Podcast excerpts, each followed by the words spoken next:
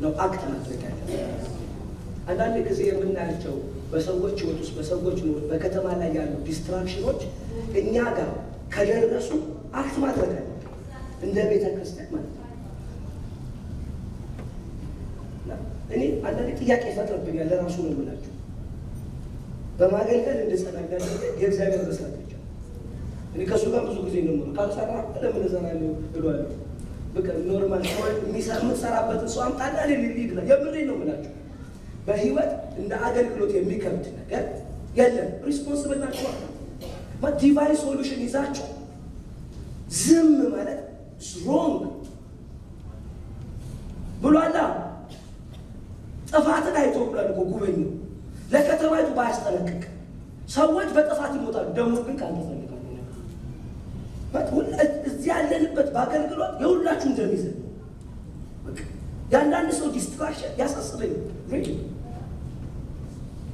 በቃ ኢንፎል በቅርብ እንደውም የሆነ ነገር አለ ቤት ፈረስትሬት አድርጌ ነው የገባሁት። በቃ ምን አንተ ማትሰራ ከሆነ እዚህ ምን እሰራለሁ አልኩኝ።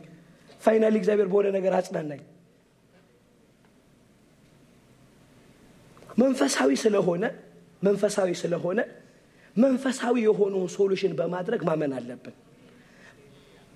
ሰዎች ሁሉ ላይ በጣም ተስፋ መቁረጥ ምናምን ሳይ አዝናለሁ። አንዳንዴ ሰዎች problem ውስጥ ጠነክረው በቃ የምናወጣበት እውነት ይዘን ማለት ነው የምናወጣበት shift እያደረግን ብለና ባለፈው ሁሉን ነገር እያደረግን መልእክቶቻችንን ስናመጣ እግዚአብሔር ሰዎችን ከሆነ ነገር ውስጥ እንዲያወጣቸው ነው።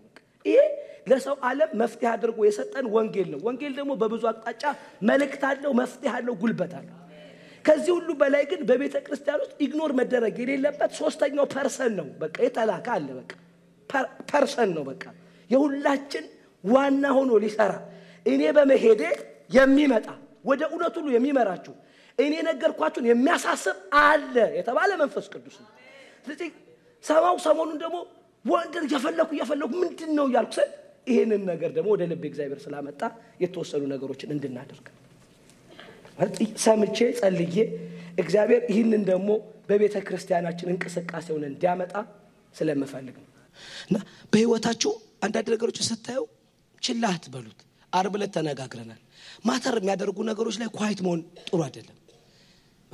ዋና የሆኑ ነገሮች ላይ quiet ሆነን ማለፍ የለብንም። የብዙ ሰው ቤቱ እየፈረሰ ኑሮ እየፈረሰ በጎ ነገር ሳንሰማ የሰዎችን ውድቀት ብቻ የሰዎችን destruction ብቻ ስንሰማ የቤተ ክርስቲያን existence ምንድን ነው የሚለውን ጥያቄ መፍጠር አለብን። እንደ ማህበር ተሰብስበንማ ብቻ በቃ ተሰብስበን በጣም ፕሮግራማችን ካልተደረገ በቃ ተዘመረ ሂደት ብቻ ማ no no no ይሄማ ይሄ አያዋጣም በሉት። መምጣትም አያዋጣም፣ ማገልገልም አያዋጣም በሉት። አያዋጣም፣ አያዋጣም። እየፈለግ ነው እየፈለግ ነው በቃ የመጨረሻውን ነገር እኛ ያላደረግነው ብዙ ነገር ስላለ ነው። የመጨረሻውን በቃ መፈለግ በቃ ትኩረታችንን፣ ጉልበታችን፣ አቅማችንን ለነገሩ አምጥተን ሲሰራ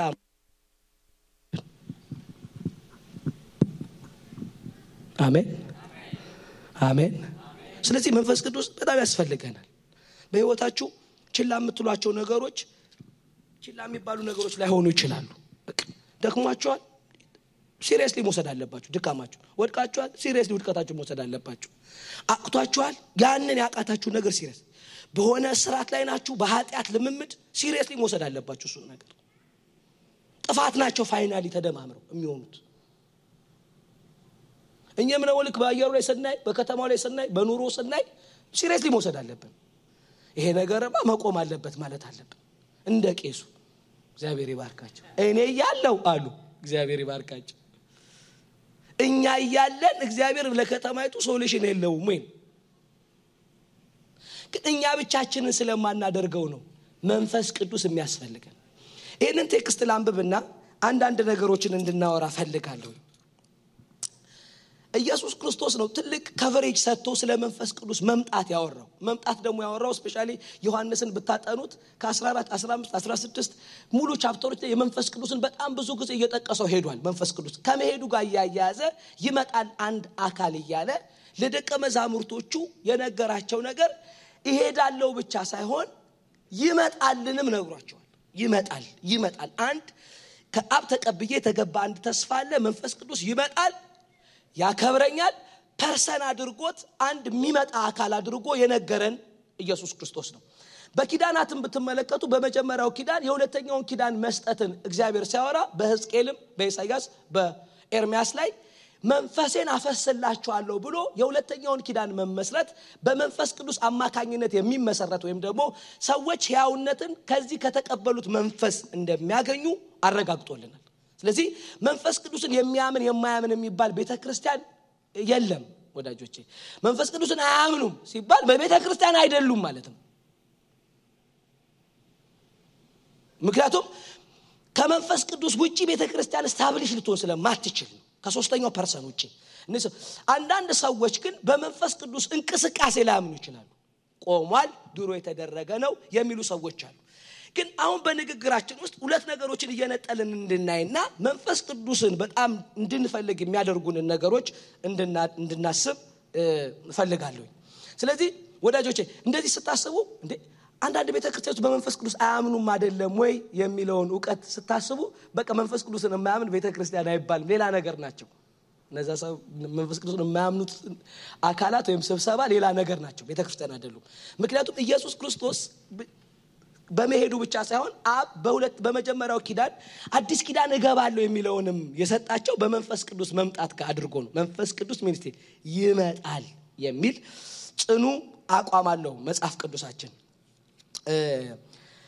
ግን በሉቃስ ላይ አንድ ነገር እንድናስብ እንድናውቅ የሚረዳንን ነገር ላወራላችሁ ፈልጋለሁ። መንፈስ ቅዱስን ብዙ ሰዎች ልሳን ከመናገር ጋር ቀላቅለው mix አድርገው ያስቡታል።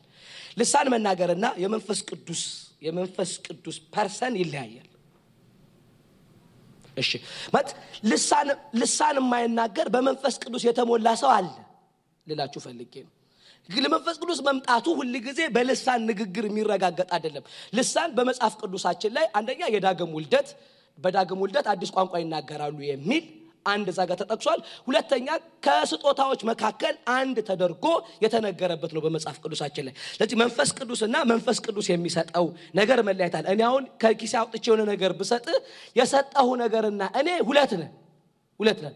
ገብቷችኋል? ሰው ስጦታውን ከተቀበለ በኋላ ከመንፈስ ቅዱስ ጋር ህብረት ላይ ኖሮ ይችላል። sometimes በአመፃ ሊቀጥል ይችላል። ሰው እየጸለየ አጋንንት እያስጮኸ አንዳንዱ በጣም ጥልቅ ኃጢአት ውስጥ ሊለማመድ ይችላል። በጸጋው ስጦታ በመስጠቱ ስለማይጸጸት እግዚአብሔር። ስለዚህ ሰዎች character wise ግን የሚኖሩትን ነገር በመጽሐፍ ቅዱስ በሮሜ ላይ አረጋግጦልናል። መንፈስ ቅዱስ በእናንተ ዘንድ ቢኖር ብሎ ሰውነታችሁ በኃጢአት ምክንያት የሞተ ነው ብሎ ለኃጢአት function የማያደርግ ነው ብሏል። ምን ስላለ? መንፈስ ቅዱስ በእናንተ ዘንድ ስላለ ሲኖር የመጀመሪያው ከአገልግሎት ጸጋው በፊት ኑሮህን ማቃናት ነው ብሎ መጽሐፍ ቅዱሳችን ላይ ያረጋግጦልናል። ስለዚህ ከዚህ ቃል ጀምሮ የተወሰኑትን ቶሎ ቶሎ ልንገራችሁ፣ ልመልስባችኋለሁ። እዚህ ጋር ከሉቃስ መጀመር የፈለግኩበት ምክንያት የእኔ አቅጣጫ ይሄ ስለሆነ ነው። ፕሬዝ ማርያም ጋር ገብርኤል መጥቶ የነገራት መልእክት የአዲስ ኪዳን መካከለኛና መጀመሪያ የሆነ መልእክት ነው። ያም ደግሞ በትንቢት የተነገረ የመሲሁን መምጣት ወይም ደግሞ የወልድን መምጣት የሚያክል ትልቅ መልእክት ይዞ ነው ወደ አንዲት ሴት የሄደው። ሲሄድ ማርያም ወደምትባል ቅድስት ድንግል ወደ ሆነች ዮሴፍ የሚባል እጮኛ ያላት ልታገባ የተዘጋጀች እና ከተማው ሁሉ ይሄንን የሚያውቅ እሷ ግን በወግና በሃይማኖት ያደገች ጨዋ እንደሆነች መጽሐፍ ይነግረናል። አሜን። እግዚአብሔር መንፈስ ቅዱስ መምጣቱን ያረጋገጠበትን የመጀመሪያ ነገር ላሳያችሁ ነው። ገብርኤል መጣና ለማርያም መልእክት ነገራት። ሉቃስ ምዕራፍ አንድ ላይ ሉቃስ ምዕራፍ አንድ ቁጥር 30 ላንብብላችሁ ከሰላሳ ጀምሬ መልአኩም እንዲህ አላት። ከመጣ በኋላ ነው። መልአኩም እንዲህ አላት፣ ማርያም ሆይ በእግዚአብሔር ፊት ጸጋን አግኝተሻልና አትፍሪ። እነሆ ትጸንሻለሽ፣ ወንድ ልጅም ትወልጃለሽ፣ ስሙንም ኢየሱስ ትይዋለሽ። እርሱም ታላቅ ይሆናል፣ የልዑልም ልጅ ይባላል። ጌታም አምላክ የአባቱን የዳዊትን ዙፋን ይሰጠዋል፣ በያዕቆብም ቤት ላይ ለዘላለም ይነግሳል፣ ለመንግስቱም መጨረሻ የለውም። አራት ነጥብ ያደርጋል። አሁን ገብርኤል መጥቶ ለማርያም የሚነግራት ነገር ሰላም ላንቺውን ጸጋን አትፍሪ ብሎ የሚያስፈራ ነገር ነው። መልአክ መምጣት ዝም ብሎ ነገር እንደ ቀላል የሚታይ ወይ መልአክ መጣ ብላችሁ እንደ ጎረቤት እንደመጣ ትሪት ማድረግ እንዳልተቻለ ነው የሚያሳዩት። ማለት መልአኩ መምጣት ያስፈራል። ማለት መልአክ ብዙ ጊዜ ሲመጣ ለሁለት ነገር ስለሚመጣ አይደለም። አንዳንድም ለጥፋት የመጡ መልአኮች አሉ፣ አንዳንድ ደግሞ good news ይዘው የሚመጡ መልአኮች አሉ። ስለዚህ መልአክ exceptional ነው፣ አይመጣም። ግን ከመጣ በእንዲህ አይነት አመጣጥ ነው የመጣው። ስለዚህ ሲመጣ የመጀመሪያ ነገር አትፍሪ፣ ጸጋን ተሞልተሻል፣ በእግዚአብሔር ፊት ሞገስ አግኝተሻል አላትና የመጣበትን ግን መለኮታዊ ሀሳብ ነገራት። ምንድነው የነገራት?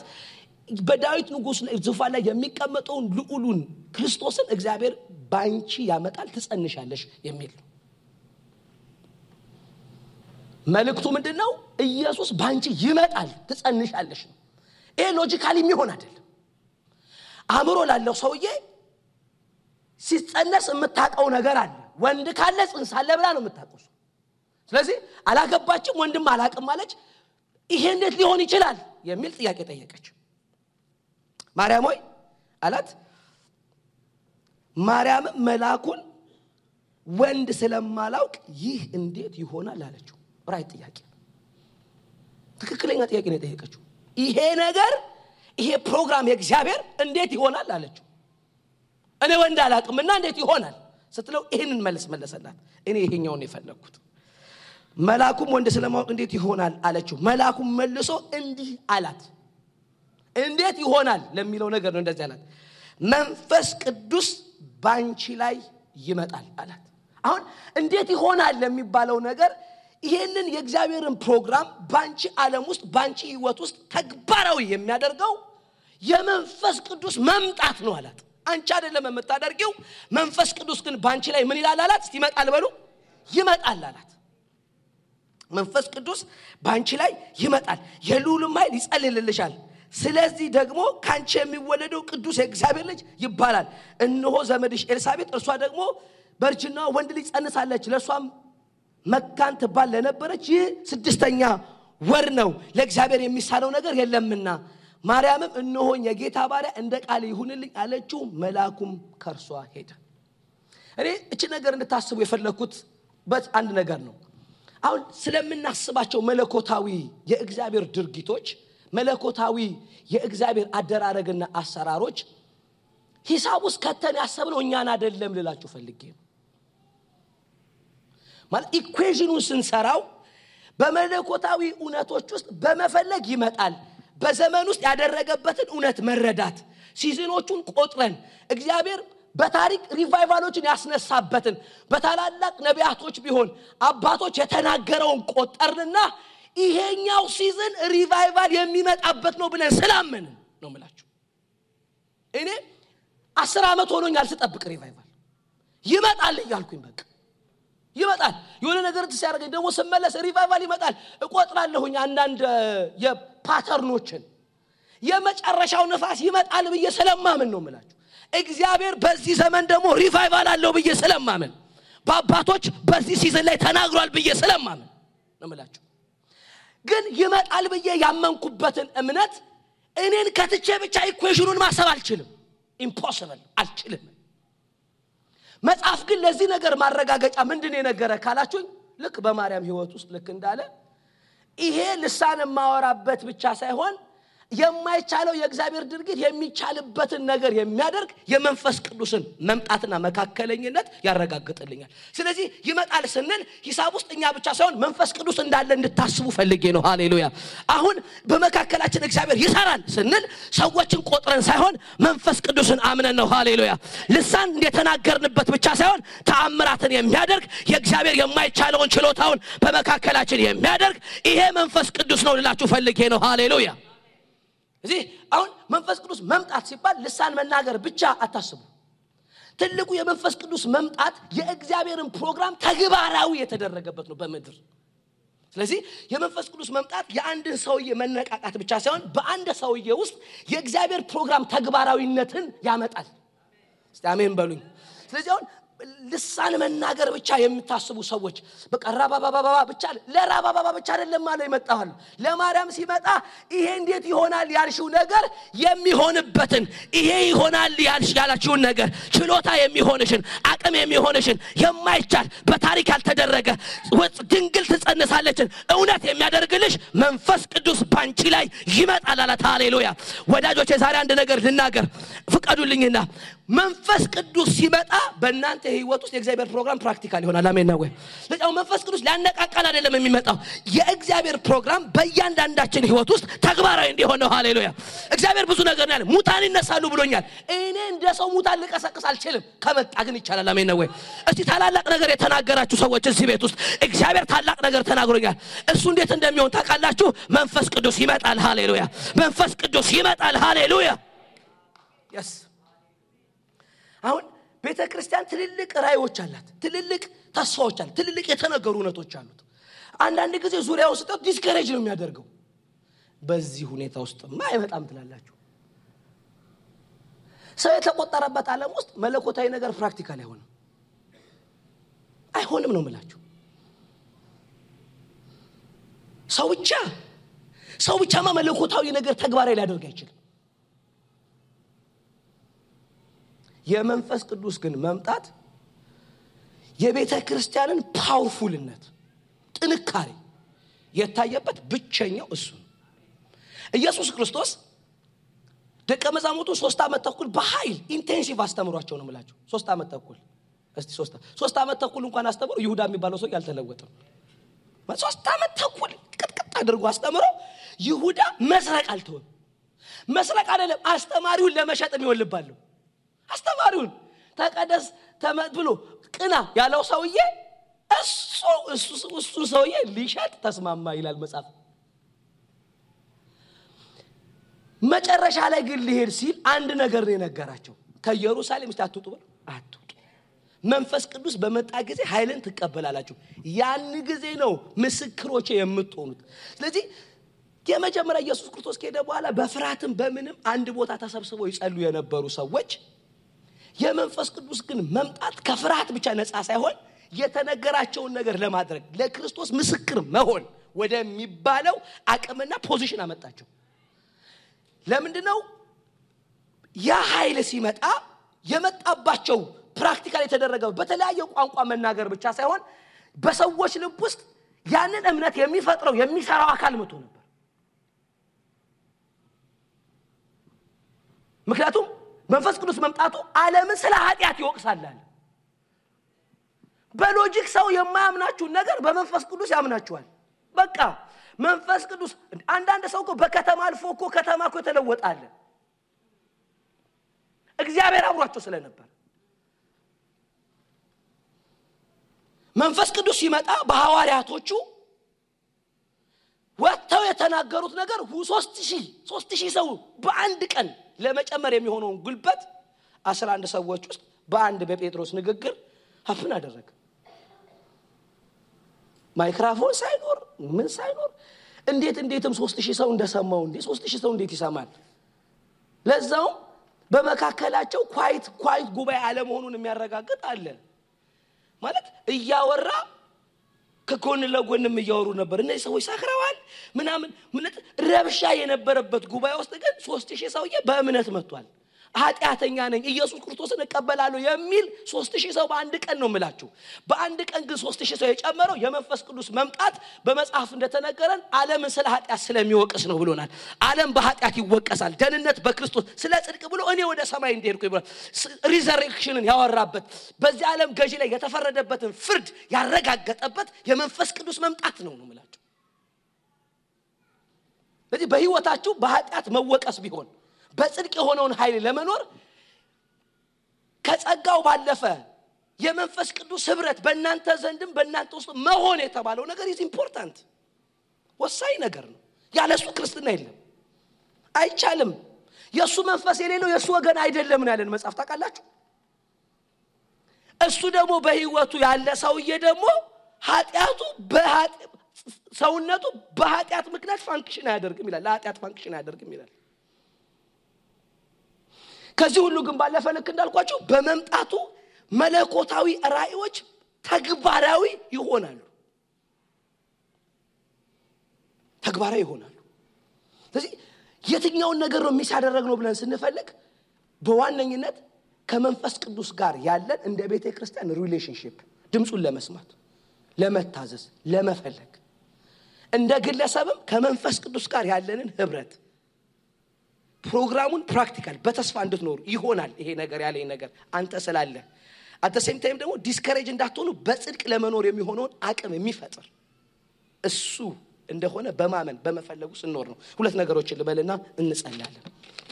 ሁለት ነገሮችን ሮሜ 8 ከ9 እስከ 11 የነገርኳችሁ ነው። መንፈስ ቅዱስ በሰው ህይወት ውስጥ ካለ ሰው በኃጢአት ምክንያት የሚያደርገውን አቅም ያጣል ነው የሚለን። ስለዚህ ህብረታችሁ ልሳን እየተናገችሁ ራባባባ ያላችሁ የተጣመመ ኑሮ ከመኖር ነፃ የምትወጡት በመንፈስ ቅዱስ አማካኝነት ምን ስትሉ ነው? ስትጠመቁ ወይም ደግሞ በመንፈስ ቅዱስ ጋር ህብረት ሲኖራችሁ ነው። እሱ የለም ማለት ጸጋው የለም ማለት ግን ላይሆን ይችላል። ብዙ ሰዎች ይሄንን ነገር ፋላሲ አድርገው ስለሚያስቡት ነው። አንዳንድ ሰዎችን በድርጊታቸው የሆነ ነገር ያዩባቸዋል። በህይወቷቸው ደግሞ የማዩትን ነገር እንዴ ይምታታባቸዋል። ጸጋው እና ሰውየው ይምታታባቸዋል። ጸጋውና ሰውየው የሚታታባቸው ሰዎች አሉ። ናይስ ነው በቃ በወንጌል ላይ ያለው አቋም አቤት ሲያገለግል እንደው ቃሉን እኮ ያሰንቧል ምናምን ብሎ በኑሮ ደግሞ ሲያዩት ኧረ ይምታታ። አንዳንዱን ሰው ኮንደምን ለማድረግ የከለከለን አገልግሎቱ ነው ማለት እያገለገሉ የሚሰርቁ ሰዎች ስላሉ መሞቀስ አትችሉም እንዴ እንትና የተፈወሰው ሰውዬ ትላል። የመጀመሪያ የመንፈስ ቅዱስ በአንድ ሰው ህይወት ውስጥ መኖርን ያረጋገጠልን መጽሐፍ በጽድቅ የመኖርን አቅም ይሰጣል ያለን። በቃ ሰው ከመንፈስ ቅዱስ ጋር ህብረት ካለውና መንፈስ ቅዱስ በሱ የሚኖር ከሆነ በኃጢአት ምክንያት ሰውነቱ የሞተን ይለናል። relationship ውስጥ ያለ ሰውዬ ከእግዚአብሔር ጋር በኃጢአት አይኖርም ይለናል መጽሐፍ። ይሄኛውን ነገር ግን አለ የሚለውን እንድታውቁ ዮሐንስ 14 ላይ ከ17 ጀምሮ እንደዚህ ይላል። ዓለም የማያየውና የማያው የማያውቀው ስለሆነ ሊቀበለው አይቻለውም ይላል። መንፈስ ቅዱስን ዓለም አይቀበለው። ለምንድን ነው የማይቀበለው? ሊያየውም ሊያውቀውም አይቻለውም ይላል። ዓለም መንፈስ ቅዱስን መቀበል አይችልም። That's why አንዳንድ ነገሮቻችን ለዚህ ዓለም odd የሚሆኑበት ምክንያት አንዳንድ ጊዜ ይህንን ልናስረዳቸው ምን ሞክረዋለን። የመንፈስ ቅዱስን እንቅስቃሴ ልሳን ምናምን ነገር ሲመጣ ምንድን ነው በ church ውስጥ ያለው ረብሻ የሚል ሰው እያለ እንደዚህ ይላቸው። በቃ ምንድን ነው በቃ የመንፈስ ቅዱስን እንቅስቃሴ ፈውስን ምናምን logically ማብራራት የሚፈልጉ ሰዎች አሉ። አንዳንድ ሰዎች ሲፈወሱ no no no ይሄ አያስፈልግም መንፈሳዊ ነገር ነጥለው logically ማሰብ የሚፈልጉ ሰዎች አሉ። በቅርብ ከአንድ ወዳጅ ጋር ስናወራ ነበርና የልጆቹን progress እና impossible የሆነ ነገር ሆነ አለ በልጆቹ ህይወት እና ዶክተሮቹ እንዲህ አይነት ነገር መሆን አይችልም፣ ግን ከሆነ ምንድን ነው ልጆችን ያበላኸው ብለው ጠየቁኛል። ምንም ምን ያላበላኋቸውም እናንተ ካላችሁኝ ውጭ አላበላኋቸውም፣ ግን እጸልይ ነበር አለ መንፈስ ቅዱስ መንፈሳዊ ነገር እና ስለ ጸሎት ስነግራቸው ጸሎቱን ተወውና ያበላሃቸውን ነገር ንገረን አለ። መንፈሳዊ ነገር ለዚህ ዓለም የማይቀበሉት ነው ነው የሚለን መጽሐፍ እና ብዙ ጊዜ እኛ መንፈሳዊ ነገር እንደ solution የማንቀበልበት ምክንያት አእምሯችን shape የተደረገው በዚህ ስለሆነ ነው። ትንሽ ነገር ሲኖር መንፈሳዊ ሶሉሽን አንሰጥም። ስለዚህ መጽሐፍ አንድ ነገር ያረጋገጠልን ዓለም አያውቀውም፣ አይቀበለውም፣ አያውቀውም ይለናል። በቃ አይቀበለው ዓለም ጋር ስለሌለ ዓለም ሊቀበሉ አይችልም ነው። ስለዚህ አንዳንድ ቦታ ላይ ለእነሱ ማስረዳት ጊዜ መፍጀት የለባቸውም። መንፈስ ቅዱስ ማለት እንደዚህ ነው። ልሳን ነው። ብዙ ጊዜ እናንተ የምትሉት ምንድን ነው? እሱ ነገር እሱ ነገር ምንድን ነው ይሏቸዋል። አይገባቸውም። ስለዚህ እሱ ነገር እንዲገባችሁ ና ግባኛ የገባንበት ነገር ውስጥ ግባና ነው የሚገባ ነው የሚባለው። አሜን ነው ወይ? ካልገቡበት የማይገባ ነው በለው ጨብጠውና፣ አንዳንዱ መንፈሳዊ ነገር ስትገባበት ነው የሚገባ በለው። በቃ ከዛ ውጭ አይገባህም። ስለ እኛ ደግሞ ሲመሰክር ያላትን እችን ነገር እንድታውቁ ፈልጋለሁ እናንተ የምታውቁበት ምክንያት ይላል መንፈስ ቅዱስን። ከእናንተ ዘንድ ስለሚሆን በእናንተ ውስጥ ስለሚሆን ይላል። ምን እያለ ነው? ኢየሱስ ክርስቶስ በእናንተ ዘንድ ስለሚሆንና በእናንተ ውስጥ ስለሚሆን ሲባል experience ነው እንጂ logical understanding አይደለም ማለት Holy Spirit ማለት ሁለት ሲደመር ሁለት አራት እንደሚባለው understanding አይደለም ማለት። ስለዚህ ሰው መንፈስ ቅዱስን የሚያውቀው በአእምሮ ሳይሆን በ experience ነው እያለን ነው። በእናንተ ዘንድ ስለሚሆንና እስቲ ምን በሉት? በእናንተ ውስጥ ስለሚሆን ነው አለ። የመንፈስ ቅዱስ እውቀት መንፈስ ቅዱስን experience ማድረግ ነው። ልምምድ ነው እኔ ጌታን የተቀበልኩበት ሰሞን አብዛኛው ቤተ ክርስቲያን ውስጥ የመንፈስ ቅዱስ ሙላት ፕሮግራም ነበር። እኔ በአንዱ ፕሮግራም ላይ ነው መንፈስ ቅዱስን experience ያደረግኩት it was dynamic ለእኔ ስለዚህ ያንን experience ን እናንተ experience እንድታደርጉ በእናንተ format መምጣት አልችልም። በ experience ኤ ግን ያረጋገጥኩት ህያውነቱን ነው መስራቱን ነው አለ የሚባለው conviction የፈጠረልኝ logic አይደለም experience ነው። ግን ቤተ ክርስቲያን ውስጥ የመንፈስ ቅዱስ ሙላት የሚባል ፕሮግራም ስለነበረ የመንፈስ ቅዱስ ስራዎች ነበሩ።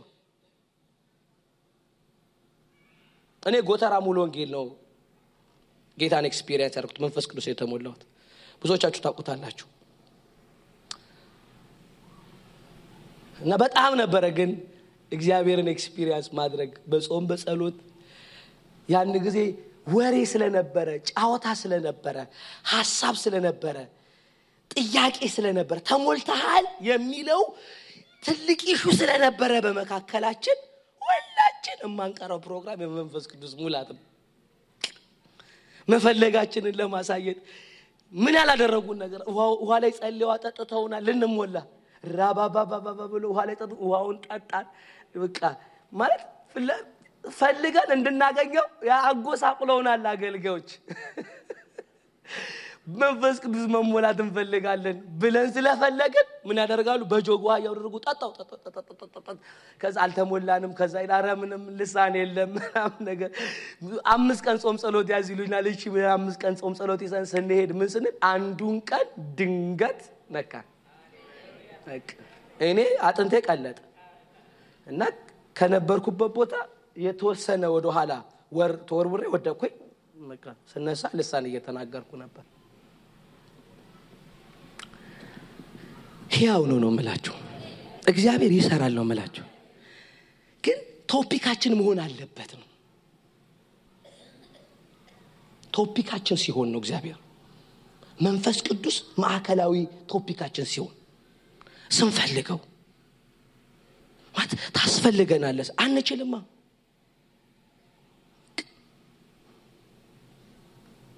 እንዲህ ከቆረንጦስ ማረቆስ ብቻ እየዘለልን ማይሆንም ሰው ሳይፈወስ።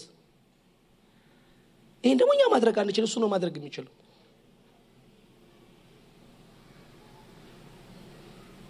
እሁድ እንዳልኳቸው ልክ እንደ ኢትዮጵያ ተስተናጋጅ ያለቀ ማኪያቱ አጠብቁ process ኡ ላይ ተሳተፉ እንጸልይ። ማለት ግቡና እናንተ ማሽኖች ምናምን ስሩት አብረን የምንጠጣውን አብረን ነው በቃ መፈለግ አለብን እንጂ እኛ ያለቀ ማኪያቶ ይዘን ይኸው መንፈስ ቅዱስ ይኸው መንፈስ ቅዱስ ይኸው ልሳን ማለት አንችልም በለው። እንደ ኢትዮጵያ ተስተናጋጅ አናስተናግደን በለው ጨብጠው። ና እና ተሳተፍ ና አርብ ጸልይ ና አዳር ጸልይ በለው ጨብጠው። ንገረው ንገረው። እንዳለቀ ነገርማ እናስተናግደን እናንተ አምጡት በቃ ሲመጣ ነው። ሳይመጣ አስተያየት እንሰጣለንም። አይቻልም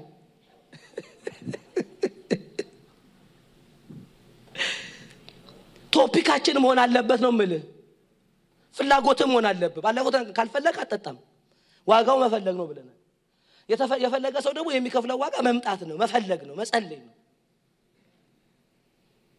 ስለዚህ ያን ጊዜ የነበረው እንቅስቃሴ ላይ ሁላችሁም እንደምታውቁት ፍለጋ ነበር። በቃ በየቤቱ ጸሎት ይደረጋል። በቃ ርስ ነው። ርስ ስለነበረ መጣ። ማዕከላዊ ሀሳብ ስለሆነ መጣ እግዚአብሔር። የሚፈለግ ስለሆነ መጣ እግዚአብሔር በቃ መጣ። አጋንንቶች እየጮህ ይወጡ ነበር። ግን ማዕከላዊ ሀሳብ ነበር። አሁን በቤተ ክርስቲያን ውስጥ እንዲመጣና የፈለገውን አይነት አቅጣጫ እንዲሰጠን መፍቀድ አለብን። ወደ ማርያም ሲመጣ ከፕሮግራማ በልጦ ነው የመጣው። አበላሸባት፣ ሰርጓል፣ ተነጋግረናል። ግን የማይቻለው ነገር ባንቺ የሚቻለው ይሄ መንፈስ ቅዱስ ባንቺ ላይ ይመጣል አላት። የማይቻለውን ችሎታ ሊያደርግልሽ የማይቻለውን ያንን ትልቅ የእግዚአብሔርን ፕሮግራም ባንቺ ህይወት ለማምጣት አንቺ በቂ አይደለችም፣ መንፈስ ቅዱስ ግን ባንቺ ላይ ይመጣል አላት። እንደ ቃል ይሁንልኝ ስትለው ይህንን ስትቀበል ወደ ሄደ ይላል መልአኩ። የመጣበት መልእክት መንፈስ ቅዱስ ይመጣል፣ ባንቺ ላይ የማይቻለው የእግዚአብሔር ፕሮግራም ይሆናል አላት።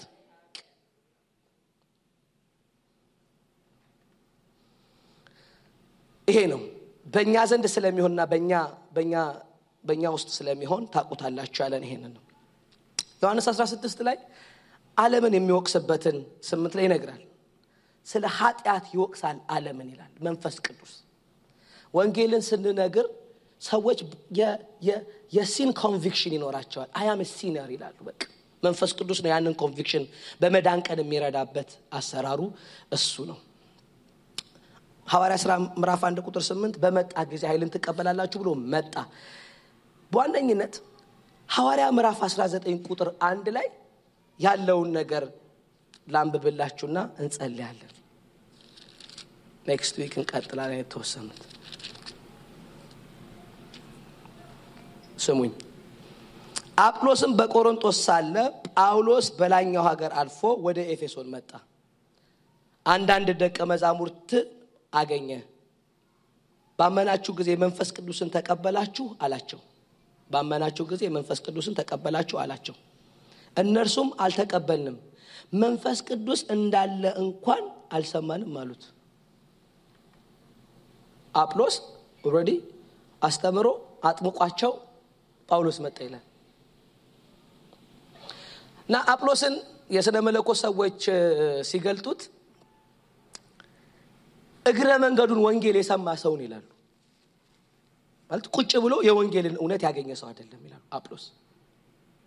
ትንሽዬ ትንሽዬ ወንጌል ትንሽ በቃ ትንሽ ነገር ድንገት የሚያልፉ ሰዎች ነግረውታል በሀገር እና በዛ መነቃቃት ነው እነዚህን ሰዎች በዮሐንስ ጥምቀት ወይም የንስሐ ጥምቀት ያጠመቃቸው።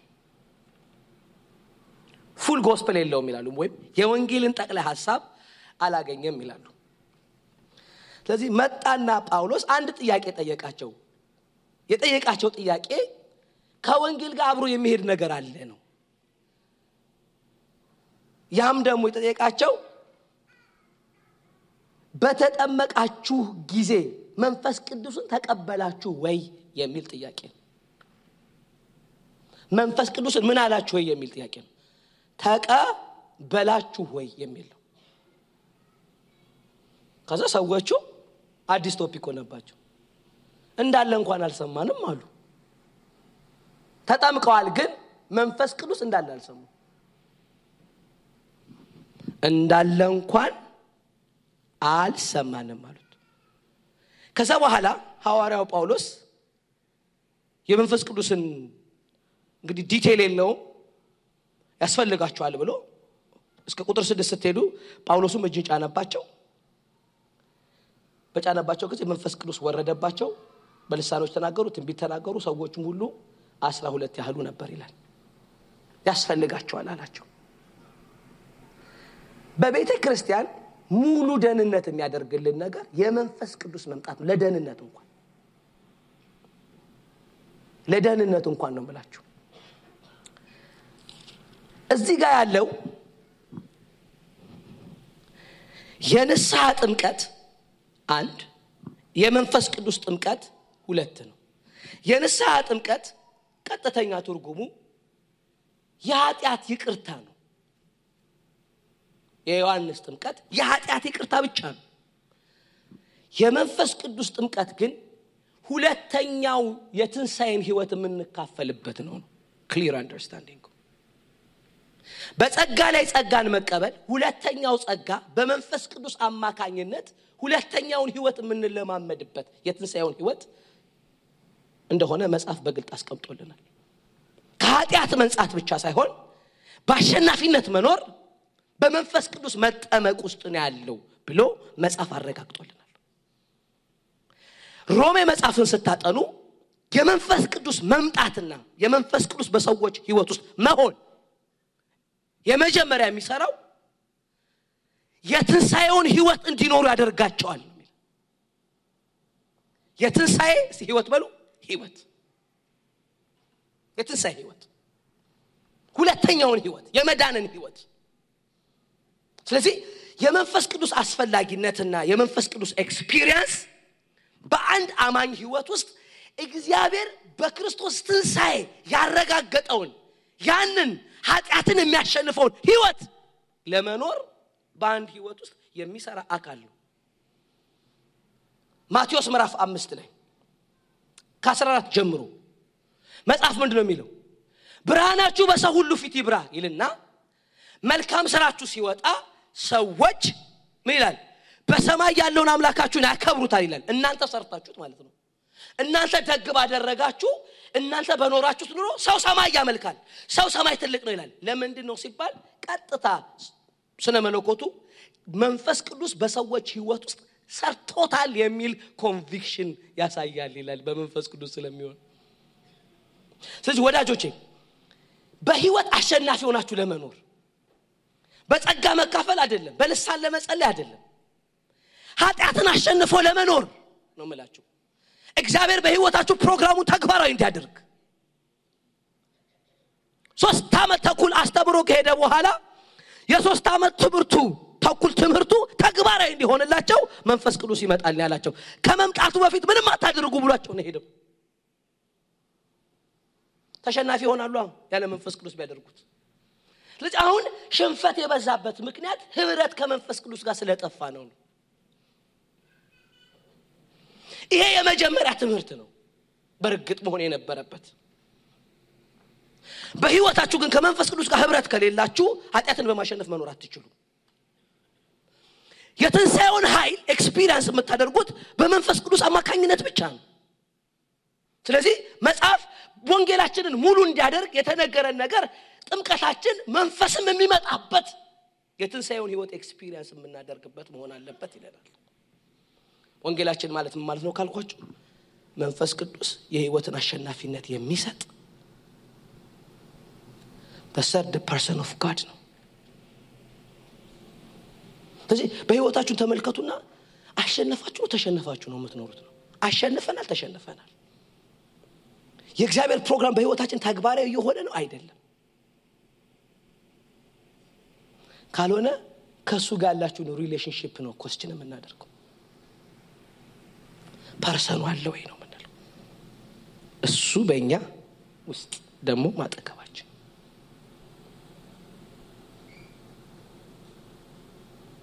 ለማርያም እንደዚህ አላት። ይመጣል። ይሄ የማይቻለውን ነገር ባንቻ ችሎታ ሆኖ እንዲሆን ያደርጋል አላት። ወዳጆቼ በህይወታችሁ ክርስትናችሁን በአሸናፊነት ለመኖር ከፈለጋችሁ እሱ ያስፈልገናል። መንፈስ ቅዱስ ያስፈልገናል።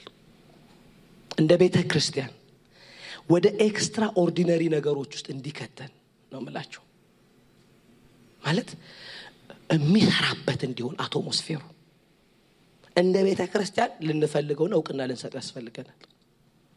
ጸጋዎች እንዲመጡ አንድ ነገር ልበልና ልጨርስላችሁ። የሐዋርያ ስራ የአንደኛ ቆሮንጦስ ምዕራፍ 12 ላይ ከአንድ ጀምሮ መንፈስ ቅዱስ ራሱ ነው የሚለን እንደወደደ ለተለያዩ ሰዎች ስጦታን ይሰጣል ነው የሚለን። ማ? መንፈስ ቅዱስ እንደወደደ እሱ አለ። ለአንዱ መዝሙር ይሰጠዋል ለአንዱ ፈውስ ይሰጠዋል ለአንዱ እምነት ይሰጠዋል ይላል። እንደወደደ ሰውየው እንደወደደ ሲሆን መንፈስ ቅዱስ እንደወደደ ነው። ስለዚህ ከእሱ ጋር ባለን ህብረት ውስጥ የተቀበልነውን ማወቅ ቀላል ይሆንልናል። እንደወደደ የሰጠን ነገር ሲሰራ እናያለን። ስለዚህ እሱና ስጦታው ግን ሁለት ናቸው። ለአንድ ግለሰብ በስጦታው ፋንክሽን ከማድረግ በላይ ከመንፈስ ቅዱስ ጋር ግን በህብረት መኖር ነው ለግለሰቡ የሚጠቅመው ለምን? በህይወት አሸናፊነትን ኃጢአትን በማሸነፍ የምንኖርበት ብቸኛው ብቸኛው እሱ ነው ብሎ ነው መጽሐፍ የነገረን። ቢኖር ነው ያለን በእናንተ ዘንድ። ሮሜ ስምንትን አንብቡት። ሮሜ ስምንት ዘጠኝ ላይ መንፈስ ቅዱስ በእናንተ ዘንድ ቢኖር ነው ያለው። ማለት if if clause ነው። the result ምንድነው ሲባል ኃጢአትን experience እያደረጋችሁ መኖር አትችሉም ይላል። ማ ቢኖር? እሱ ቢኖር ብሎ relationship ኣችን አጥብቆ ይነግረናል ይሄ ማለት ማለት ቀጥሎ ከዚህ ዓለም አሸናፊነት ካወጣ በኋላ ፕሮግራሙን ተግባራዊ የሚያደርግበት ነው ይላል። ስጦታውን እንደወደደ ስለሚሰጥ ለግለሰብ ማለት ነው። ስለዚህ እንደ ቤተ ክርስቲያን ያስፈልገናል የሚል አቋም አለኝ። እንደ ግለሰብ እግዚአብሔር ያስፈልገናል። ስለዚህ ህይወታችሁን አንድ ጊዜ እንድታስቡና በሆነ አቅጣጫ ላይ አሸናፊ የምትሆኑበትን ነገር እንድትለምኑት ፈልጋለሁኝ እንደዚህ ቁጭ እንዳለን ትንሽ ደቂቃ እንድንጸል ይፈልጋል